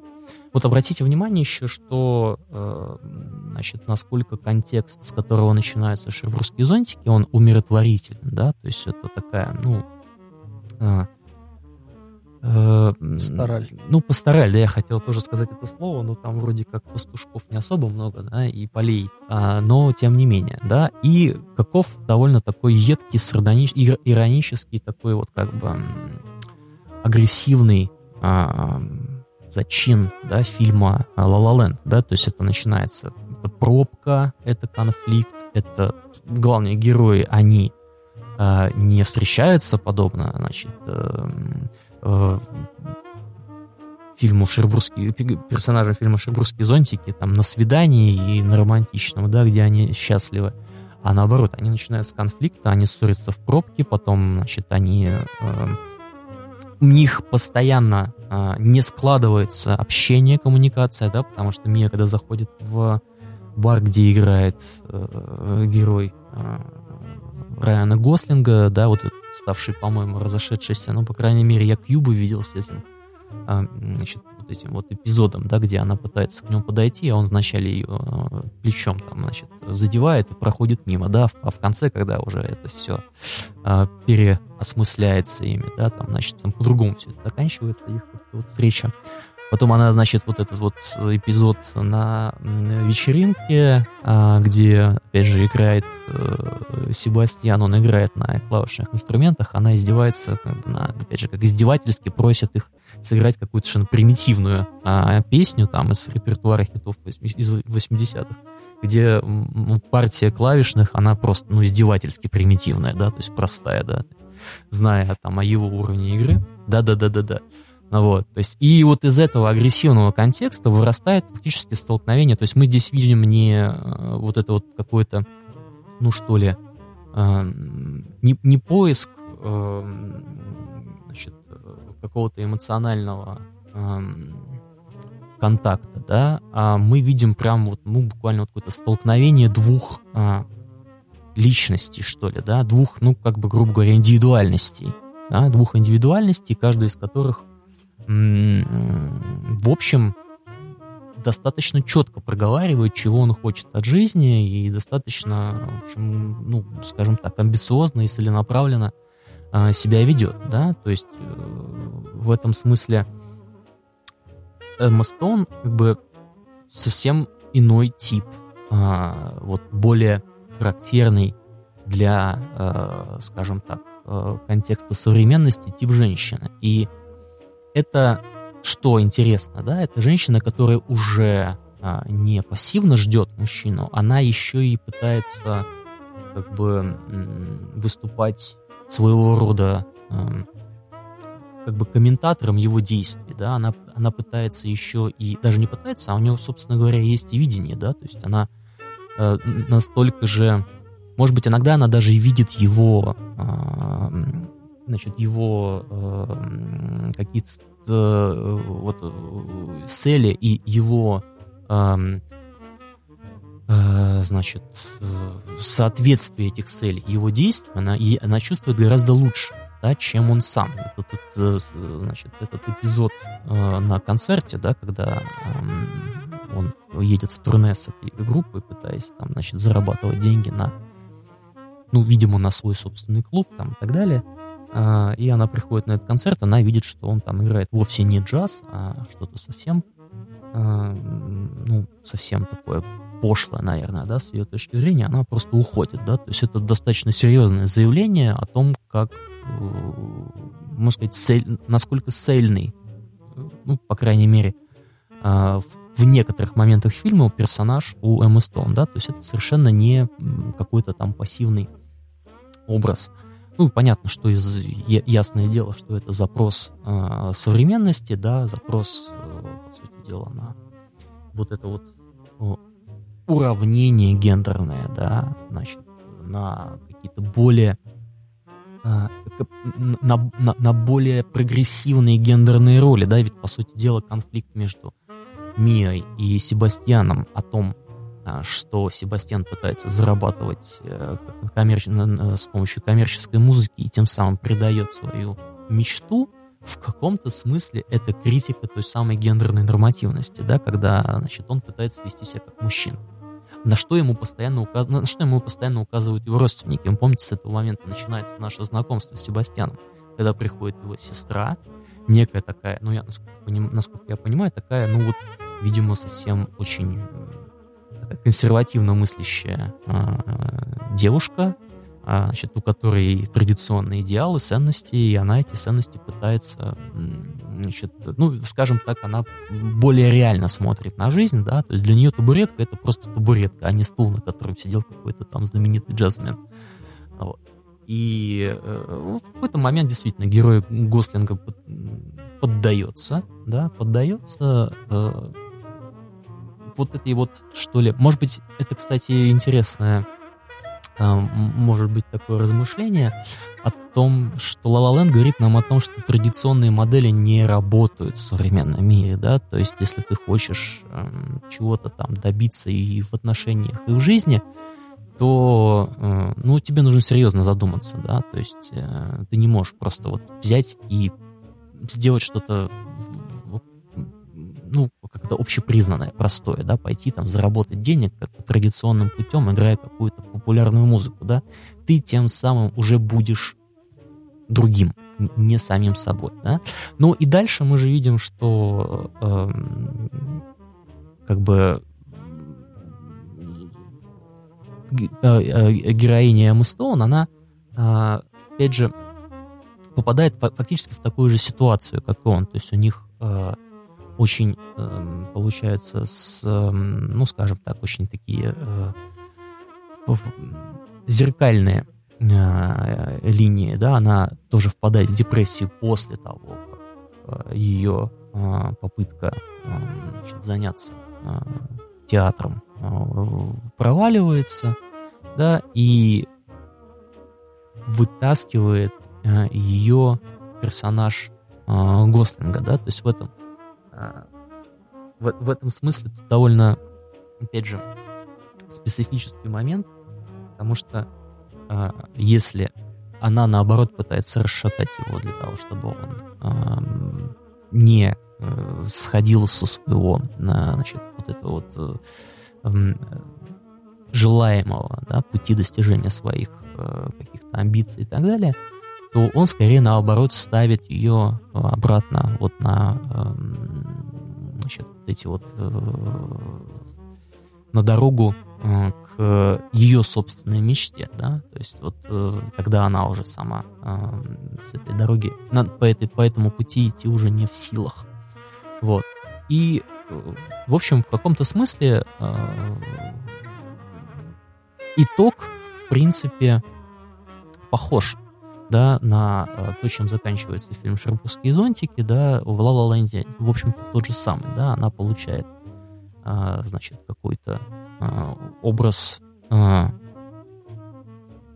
стабильности, образ гармоничный ее, значит, э, персоне, ее личности, а значит, мужской персонаж, да, Гослинг, он получает что-то, ну, соразмерное его ожиданиям от жизни, да, то есть вот то, чего он хотел достигнуть. А практически рифма с да. э, зонтиками почти, да, причем до повторения. Нам специально показывают, что героиня Стоун живет именно что почти в шато таком, в замке. Да. Э, как и э, Катрин Денев, да, ее э, персонаж э, которая тоже говорит о том, что вот она едет с э, Лазурного берега, кажется, да, где у них там свое поместье. И угу. также у нее э, сверхконформный муж, который выглядит вот именно как человек, который уж точно твердо стоит на ногах и знает, что в этом мире почем. Также у нее э, ребенок, ну, единственное отличие, что ребенок у нее все-таки от, от мужа. Ну да. да. Да. А не от героя. Э, я бы хотел еще напоследок поговорить о рецепции жанра на российской почве, поскольку действительно богатая здесь э, история и от самых первых э, киноопытов да, советской России. Конечно, все эти знаменитые фильмы 30-х годов, и «Веселые ребята», и «Волга-Волга», и более поздние уже послевоенные «Кубанские казаки», да, все эти фильмы, как и традиционный репертуар вот, новогоднего телеэфира с «Карнавальной ночью» и всем этим остальным, они замечательно э, всегда воспринимались нашей аудиторией, были всегда в числе любимейших картин. Но э, вот сегодня э, третья э, картина, и, которую, может быть, чуть-чуть более подробно поговорить, э, мне кажется, она совершенно рифмующаяся и с «Зонтиками», и с «Ла Лэндом», это роман со влюбленных Кончаловского. Да, тоже чудесный мюзикл с, мюзик, э, с музыкой Градского, э, с актерским составом представительным, где даже там на, втор, на вторых планах там и Смоктуновский и так далее. Вот. А, а сюжет практически тот же самый. Да? То есть Кончаловский почти дословно э, повторяет сценарный план фильма Жака Деми, да, там также э, идиллическая картина любви молодых э, людей, также их э, расставание, вынужденное по призыву в армию, также его э, долгое отсутствие, ну, здесь, правда, не военные действия, но он, тем не менее, пропадает без вести, и все считают, что, в общем-то, он уже не вернется с какого-то очередного задания боевого. Также героиня, которая э, встраивается, скажем так, в привычный мир вот такой э, советской уже, правда, реальности, да, то есть также она выходит замуж за хорошего, перспективного молодого человека, который э, также не строит каких-то козней, да, чтобы там отбить девушку или что-то подобное, принимает все как есть и с ее понятной скорбью утраты и так далее – И также есть эпизод возвращения главного героя домой, э, который ждет, что его сейчас встретит и невеста, и все остальное, но который видит э, ситуацию, который, конечно, разочарован, и последующее его встраивание, опять же, в советскую действительность. Правда, Кончаловский здесь все-таки дает некоторый нам э, импульс к трактовке, да, поскольку у него финал фильма уже снят черно-белым, э, цветная пленка просто обрывается, да, и мы видим уже совершенно лишенный цветов э, пейзаж. И чтобы уж совсем закрепить, он показывает, как он переезжает из э, старых московских двориков в новостройку панельную, такую многоэтажную, насколько она э, контрастирует с тем миром, опять же, двора, где все друг друга знают, где они запирают двери на замок и, и, и так далее и тому подобное. Мне кажется, что это очень удачная рецепция э, французского мюзикла.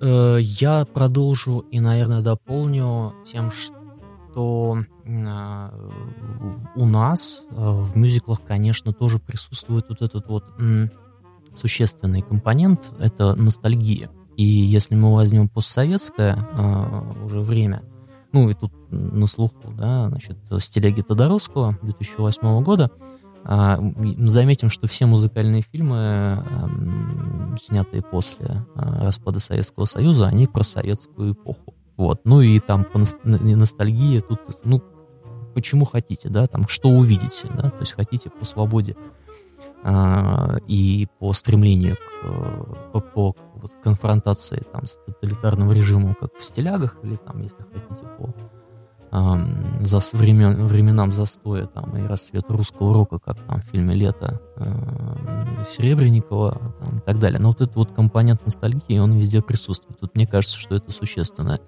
такое а, общее а, для наших фильмов, которые позиционируют себя как мюзиклы. Хотя мне кажется, что, ну вот здесь правильно, видимо, и метод так заметили, что э, многое повторяется в, в нашем осмыслении, да, в, в наших вот этих вот фильмах, которые музыкальные, а, значит, которые мы позиционируем себя как мюзиклы, которые, ну, как мы знаем о них, как мюзиклы. Вот, и тут, наверное, такого, как прям вот контекст, ну, такого прям вот, э, что ли, э, э, четкого контекста не выделить, да, потому что э, скорее, э, скорее это можно, наверное, э, говорить о, о рецепции нашими деятелями культуры э, того, что они наблюдают в э, западном э, кинематографе, да, потому что, ну, скорее всего, там, насколько я знаю, замысел Стиляку Тодоровского возник где-то примерно в начале нулевых, как раз когда вот выходили эти известные э, мюзиклы начала 21 века. Мулен Руш, Чикаго и так далее. То есть, ну, это, можно сказать, лежало ну, сказать, на поверхности, да. Вот. А все музыкальные ставки там у Серебренникова, они, ну, прям точно напоминают тот же самый La La Land, да, это э, явно сделано э, в догонку. Вот. Ну, а качестве... Вы не поверите, насколько это давняя история. Э, я не берусь утверждать, что это истина, но mm-hmm. существует устойчивая легенда да, о том, что э, Эйзенштейн э, в Иване Грозном сценографию пляски опричников, вот знаменитой, да, где они танцуют и поют песню Гойда Гойда, она полностью снята с одного из диснеевских мультиков, где танцуют тот же танец, такой макабрический скелеты в каком-то фильме, и он же был на стажировке, соответственно, и все это смотрел, он вообще был большим поклонником э, продукции студии Дисней, и вот он ее практически там воспроизвел, ему показалось, что это очень будет органично. Я хочу только вспомнить один, наверное, может быть, э, ну, это сложно назвать мюзиклом, но он мне сейчас пришел в голову. Это наш э, советский фильм, музыкальная комедия советская 63 -го года Э, «Черемушки». Э, замечательная на музыку Шостаковича. А, значит, с э, многими известными советскими актерами. Это огромный такой вот... Сложно это назвать, наверное, мюзиклом, да, потому что все-таки больше такая музыка... Это больше оперетта, наверное, все-таки. А, поскольку сложно представить джазовые элементы в 63 году в советском кино, ну, хотя время такое уже не совсем было значит, не тяжелое, но тем не менее, там это, вот, это, вот, вот, вот в этом фильме просто прекрасная, можно сказать, э, аналогия современных, это современных, что ли, рекламных роликов, да, это один большой такой э, рекламный клип э, хрущевок, там то, что сейчас, ну, вот этих новостроек, которые мы сейчас называем хрущевками, да, это о том, как э, люди из деревень переезжали в эти новые квартиры, и они там сняты так, и они там сняты так прекрасно, хорошо и э, замечательно, что действительно кажется, что они переезжают в какое-то элитное жилье. Вот, и при этом все э, красиво танцуют и поют, что это действительно очень э, привлекательная картинка возникает. Вот. Но э, все-таки, вот говоря о том, как у нас э, воспринимается, и, ну, понятно, что мюзиклы воспринимаются в основном положительно, в том смысле, что это достаточно такое развлекательное а, зрелище, это жанр э, такой развлекательный, э, все-таки у нас, мне кажется, он в большей степени завязан на э, каких-то что ли, идеологических э, картинках, да, то есть показать, что это хорошо, вот это плохо. То есть, ну и причем это становится довольно очевидным, да, то есть вот если в советское время, ну понятно, значит, главный герой, скорее всего, э, какой-то простой э, человек, да, значит, рабочий, там, который получает что-то от советской власти и тем самым э, показывается, какая хорошая советская власть, вот. Э, в, например, том, том же самом фильме «Стиляги». Ну, там по-разному можно посмотреть, да, значит, можно посмотреть на, что если идеологический запрос на то, чтобы показать, какая плохая была советская власть и каким плохим был советский э, период, то, ну, там в каком-то смысле есть и к этому отсылки, но можно там наоборот все э, перевернуть. Вот. А без какого-то, без какой-то идеологии, мне кажется, мюзиклы у нас просто разваливаются. Вот каком-то смысле. И меня вот фильм «Лето», он как раз, по-моему, очень хороший пример тому. То есть он очень непонятно о чем. Э, вот, и, и чего там хотели показать, да, то есть, в общем, как бы история на фоне, э, видимо, конкретного какого-то года, вот, э, и, ну, ну вот, и, и мы ничего, в общем, не можем сказать, наверное, о контексте и не можем сказать ничего о э, то есть, то есть насколько они соответствуют, не соответствуют типажу эпохи, насколько это достоверно, недостоверно и так далее. Да? То есть вот в западных примерах там эта связь, но она все-таки прочерчивается. Это более, что ли, ну, скажем так, материал, поддающийся э, анализу и интерпретации. Да? Вот. А в нашем случае здесь достаточно эм, каком-то смысле тяжело, ну, тяжеловато, мне кажется, это все интерпретировать, потому что, ну, не, непонятно, что взято. Тут мы должны, видимо, уходить в какую-то уже прям очень сложную, мне не хотелось бы в эту тему уходить, да, значит, где мы действительно просто копируем там то, что с Запада, а где мы действительно что-то сказать хотим. Вот, и это достаточно такая тема и мутная, и, и тяжелая. Да? С другой стороны, наше общество достаточно традиционное. Я тут поставлю мостик на, на другую тему. Э, который можно закончить, да, все-таки мы говорили про отношения и про стратегии в отношениях, да, и ничего не сказали о том, как э, мы, рассказали о том, как люди расходятся, но ничего не сказали о том, как они сходятся. Получается, по нашим примерам, сходятся они только где-то в своих фантазиях, а в, в реальности это абсолютно э, как бы оказывается невозможным. То есть полнейшее распад коммуникации, да, распад общения происходит между главными персонажами. Так или иначе, они находят а, себе пары, они находят себе, а, они, значит, строят семьи уже в обще... уже где-то вне эмоциональном а, мире, да, то есть э, не на основании эмоций, да, и здесь мы можем сделать, наверное, главный вывод, который сейчас ну, регулярно, что ли, подтверждается и западными стати... западной статистикой, и социологами, и так далее, что все-таки с одной стороны, в и даже и в западном, и в том числе в нашем, тем более, а, обществе очень существенен все еще запрос на традиционное э, представление о а, семье, о взаимоотношениях между мужчиной и женщиной. У нас это в том числе и даже некий определенный, опять же, идеологический а, в этом есть компонент, да, э, если говорить, например, о новом тексте нашей Конституции. Э, но поэтому, возможно, кстати, вот мюзиклы с какими-то классическими традиционными э, ценностями, они вполне себе положительно воспринимаются у нас ну, во все времена, да, в том числе. Вот.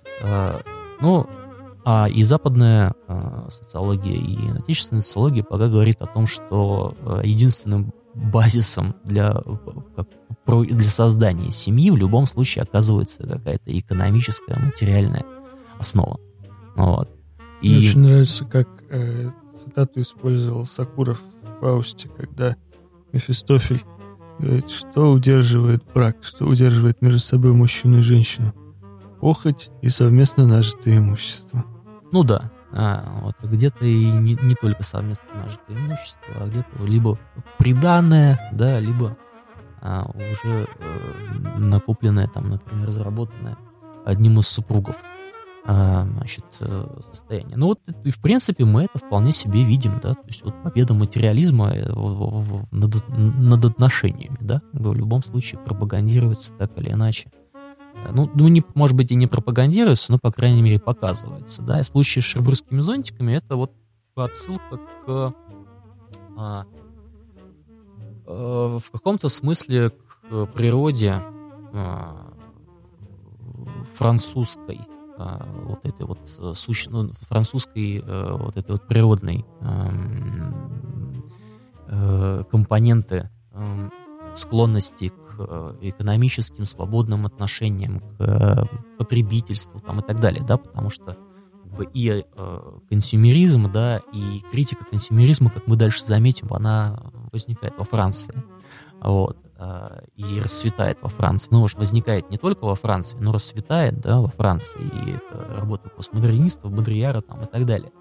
Вот. А американская мечта, да, и ее как, как, как говорится, требующая тоже определенного какого-то вот ренессанса, она вот показана э, хорошо в Лалаленде, да, потому что, собственно, итог картины — это вот э, воплощение той самой американской мечты, да, как бы вот как всегда с какими-то жертвами. Это любимый такой голливудский прием, когда вот они показывают, что вот, ну, без, без каких-то жертв вы не сможете достичь чего вы хотите. Вот, но вот, э, тем не менее, э, материальные цен, ценности в любом случае, в данном, ну, в, любом, в, в, в обоих случаях тут получается, что оказываются важнее, чем эмоциональные. Мне кажется, что сейчас, если бы мы э, снова снимали, я, кстати, удивлен, что нет ремейка шербургских зонтиков, и вот на это наложен какой-то страшный запрет. Вот. А та самая сфера утерянных э, счастливых дней и юношеской романтической влюбленности, которая э, и в «Зонтиках», и частично в «Ла Ленде» фигурирует лишь в фантазиях главных героев, мне кажется, сейчас можно было бы снять э, что-то подобное, но с уходом э, этой компоненты в виртуальное пространство.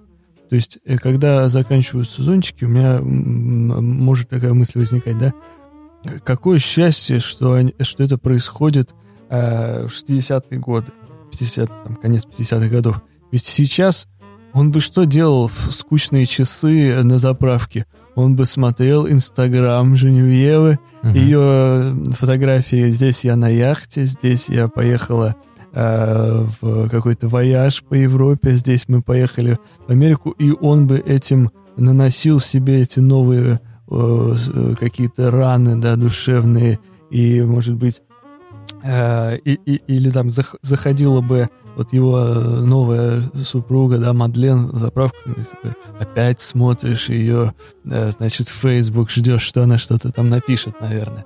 Вот, мне кажется, что э, эти, эти благостные времена, отсутствие соцсетей, они, конечно, дают надежду, что там у всех все сложилось хорошо.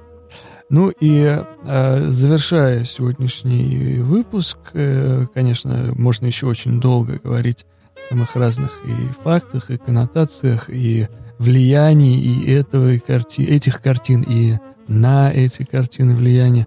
Э, но все-таки нужно поставить какую-то финальную точку. Я предлагаю назвать э, наиболее, э, может быть, яркие, запомнившиеся, любимые, в конце концов, один или два э, фильма в этом жанре лично для нас. Я позволю себе начать, поскольку мой пример будет окрашен некоторыми мрачными эмоциональными тонами, а я надеюсь, что у вас будет более позитивный. Э, одно из наиболее, наверное, в целом сильных э, кинопереживаний в моей жизни это был поход на премьеру э, фильма Ларс фон Триера «Танцующая в темноте». Э, с формальной точки зрения, да, это мюзикл, но э, все, о чем мы практически говорили сегодня, э, романтическое настроение, э, позитивные какие-то события в жизни э, э, героев, их развитие и стремление к осуществившейся в итоге мечте, да и в целом э, киноязык, конечно, они все э, скорее противоречат у Триера, Э, тому, что мы можем видеть в зонтиках, э, в Волга-Волге, в Ла-Ла-Ленде и так далее. Э, фильм, в котором главную роль исполняет исландская певица Бьорк, да, и, конечно, все ее вокальные партии и тех, кто участвует помимо, одну из главных песен, да, которые звучат, собственно, I've seen it all, да, я видела все, они исполняют вместе с Томом Йорком. А из Radiohead, э, на мой взгляд, одна из, одна из наиболее проникновенных вообще э, песен, спетых дуэтом. What about China? Have you seen the Great Wall? All walls are great if the roof doesn't fall the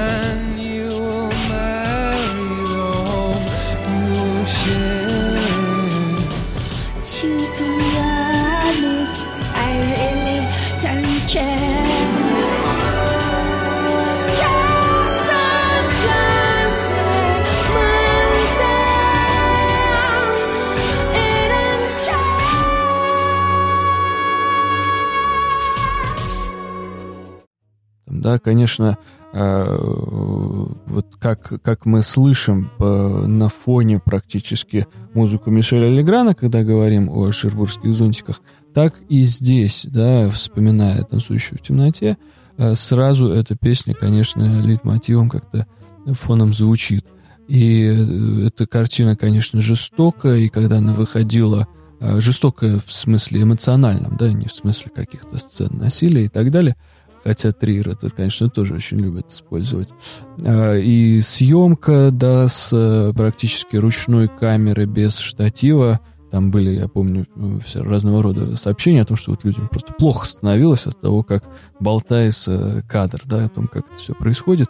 Ну и, конечно, э, сюжетная развязка. Если вы не видели э, Dancing in the Dark, я, конечно, рекомендую посмотреть, посмотреть этот фильм. Одна Э, моя знакомая, обучаясь в Институте кино и телевидения, однажды получила задание от своего э, профессора значит, по этому кинофильму, и нужно было сделать, сколько я помню, даже курсовую работу. И вот она его посмотрела Э, чуть ли не несколько э, десятков раз за достаточно короткий промежуток времени, чтобы описать разные режиссерские приемы и постановку там, сценографии и так далее.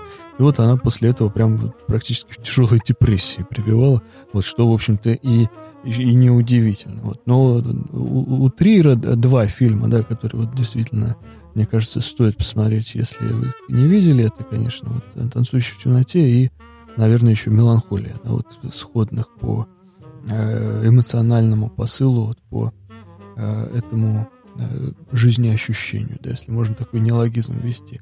А у вас, Алексей, какой будет на топовом месте мюзикл? Ну, я боюсь, наверное, что-то выделять, поскольку а, если говорить о личных впечатлениях, да, то последние такие... Я, я на мюзиклы реагирую очень эмоционально, в первую очередь, э, потому что пытаюсь слушать музыку, а, и даже не тексты, а именно вот музыку. Поэтому меня очень легко, ну, довести, можно сказать, до слез, в прямом смысле, да, дорогие радиослушатели, я плачу. А иногда, когда смотрю мюзиклы, и э, мультфильмы пиксаровские. Вот. Но э, вот, если говорить о фильмах с наиболее проникновенной, что ли, музыкой, в этом смысле, конечно, тот же самый La La Land очень сильно подкупает, да, потому что там вот есть очень простые, но э, э, тем не менее, скажем так, что ли, пронзительные а, гармонии и мелодии, да, и мне очень э, этот первый мой э, опыт просмотра фильмов в кинотеатре э, в центре Петербурга э, напомнил э, опыт из моей молодости с фильмом «Амели», э, который, когда вышел, э, там был очень интересный момент, прям, я не знаю, как это назвать, но я бы употребил слово, что ли, Эм, синхронности, э, когда вы смотрели там либо на диске у себя, либо ну, а, в кинотеатре, да, выходили, и тогда все еще слушали радио, не только в автомобилях, но и там, например, на работе и так далее. То есть, когда не было, ну, когда вышел фильм, это было почти середина нулевых, а, если я не ошибаюсь, 2004 год. Вот, ну, могу ошибиться сейчас. Если что, пусть нас подправят э, наши слушатели. Э, и всех радиостанций, всех колонок звучала музыка э, из фильма «Амели». Вот. И когда я посмотрел фильм «La La Land», то буквально на следующий день нужно было улетать. Я приехал в аэропорт Пулково, и там по всему аэропорту звучала музыка из «La La Land».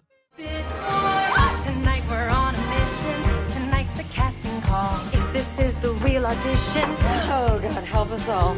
You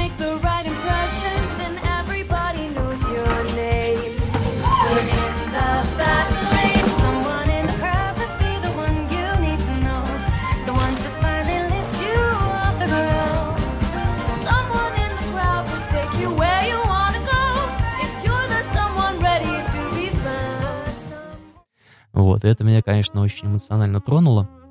Но, э, тем не менее, я бы все-таки посоветовал э, что-то более, э, наверное, эстетически, э, не столько социально пронзительное, как фильм, или там, значит, вот так, а погружающее в вот эту обратную сторону, в обратную э, сторону, э, значит, то ну, современного, что ли, выходу а, танцующих в темноте вот этого европейского контекста с а, модой на такие какие-то вот эти вот э, субъективные рефлексии на, на, значит, на суицидальное настроение и так далее, на альтернативную музыку, там, начиная от Нирваны, заканчивая Radiohead, Бьорк, там, со всеми вот ее а, вот этими сольными альбомами, которые появились в 90-е, я бы, наверное, обратил внимание больше на э, эстетически э, красочную э, классику. Я вспомнил, что, наверное, последний мюзикл, который меня прям до глубины души тронул, это был фильм «Рокетмен» э, про, с, про э, ранние э, годы э, карьеры Элтона Джона – его а, ранняя музыка, а, вот эта и, и, эпоха значит, классического такого глэм-рока и прогрессива, когда, э, в общем, рок был ну, чуть ли не на, ну, на уровне таких э, классических да, академических композиторов, да, значит, э, и тогда как раз вот э, пик популярности Элтона Джона, он пришелся как раз на 73 год, когда вышел его вот этот классический альбом Goodbye Yellow Brick Road, а, и эта эпоха очень классно передана как раз и сама по себе, и музыкально, эстетически, там, и вот и визуально она передана, передана в Rocketman. Да? Она гораздо более, э, что ли, я не знаю, ну, она выполняет ту же самую функцию, которую обычно выполняет, вот, как мы уже сегодня с вами выяснили, мюзиклы, и очень хорошо, да, то есть функцию эмоционального заполнения, да, в том случае, если ты испытываешь какую-то тревогу там или, эм, значит, э, опасение, страх за то, что тебя окружает, да, вот в этом смысле очень хорошо работает Рокетмен, он в этом и он довольно также и психологичен, да, потому что там разговор как раз о, э, ну, наверное, о таком э, внутреннем поиске его разрешении, да, значит, что ты всегда, там, конец фильма, он как раз, э, я, если что, вот я а, а, не люблю, э, в принципе, вот эту вот идею спойлеров, мне, мне на самом деле как бы как раз всегда интереснее знать, чем все заканчивается, потому что я, я хочу понимать, как к этому пришли. Ну вот. Но не буду, раз уж сейчас у нас культура такая, что спойлерить нельзя, я не буду говорить, чем закончился фильм, но это на самом деле очень хорошая иллюстрация, э, ну, что ли, психологического выхода для каждого э, человека, да, и вот в этом смысле, если, ну, кого-то творчество Триера может привести к депрессии, то это как раз наоборот выход, ну, может быть, не э, выход из депрессии, но, по крайней мере, какой-то путь, э, какой-то ответ на один из там вопросов там, психологических, которые вы себе задаете, да. Ну и просто, в принципе, у Элтона Джона классная музыка, которая во все времена работает. Ну, может быть, просто потому, что ему удается каждый, э, каждый раз продавать свой каталог в любую музыкальную эпоху, да, вот сейчас у него, опять же, один из наиболее таких продаваемых альбомов даже в, даже в период э, пандемии и карантина вышел. Вот. Но, тем не менее, я, наверное, посоветую вот на эту сторону мюзиклов посмотреть. Ну и, конечно же, э, посмотреть какие-то классические мюзиклы. Э, например, «Поющий под дождем» или ту же самую «Мою прекрасную леди». А вот, потому что там просто очень хорошая, э, можно сказать, э, ободряющая и душеспасительная музыка. Да? Значит, поэтому если вам тяжело э, или если вам психологически трудно, можете просто забыть о том, что мы говорили о каких-то контекстах и политике, и э, социологии и так далее, просто послушать музыку и вылечиться. А если вы хотите как-то себя э, потренировать и э, значит, понапрячь свои извилины, то подумайте, а что там еще происходит. И в этом смысле мюзиклы, как мы сегодня выяснили, и если честно, для меня это, не знаю, как для вас, Николай, для меня это было довольно интересным открытием. Они крайне социологичны, они очень э, насыщ... они буквально насыщены э, информацией, и их, безусловно, можно использовать для э, того, чтобы э, анализировать окружающий нас мир. Безусловно, я не могу здесь спорить, и я думаю, что мюзиклы в данном случае в полной мере заслуживают названия артефакта культурного да, по которым э, позднее будущие историки и археологи будут воссоздавать э, эпохи, да, в которые они э, будут погружаться. Э, я призываю наших слушателей написать в комментариях их любимые мюзиклы, или оперы, или там зонгшпиль, да, то, что называлось в немецкой традиции музыкального кино – слушайте нас, оставайтесь с нами. Теперь подкасты будут выходить э, поэпизодно, не все сразу. И поэтому мы можем по мере выхода, опираясь на ваши предложения и комментарии, корректировать немного э, наш фарватер, по которому мы будем двигаться в этом сезоне. Благодарю всех и до новых встреч. До свидания.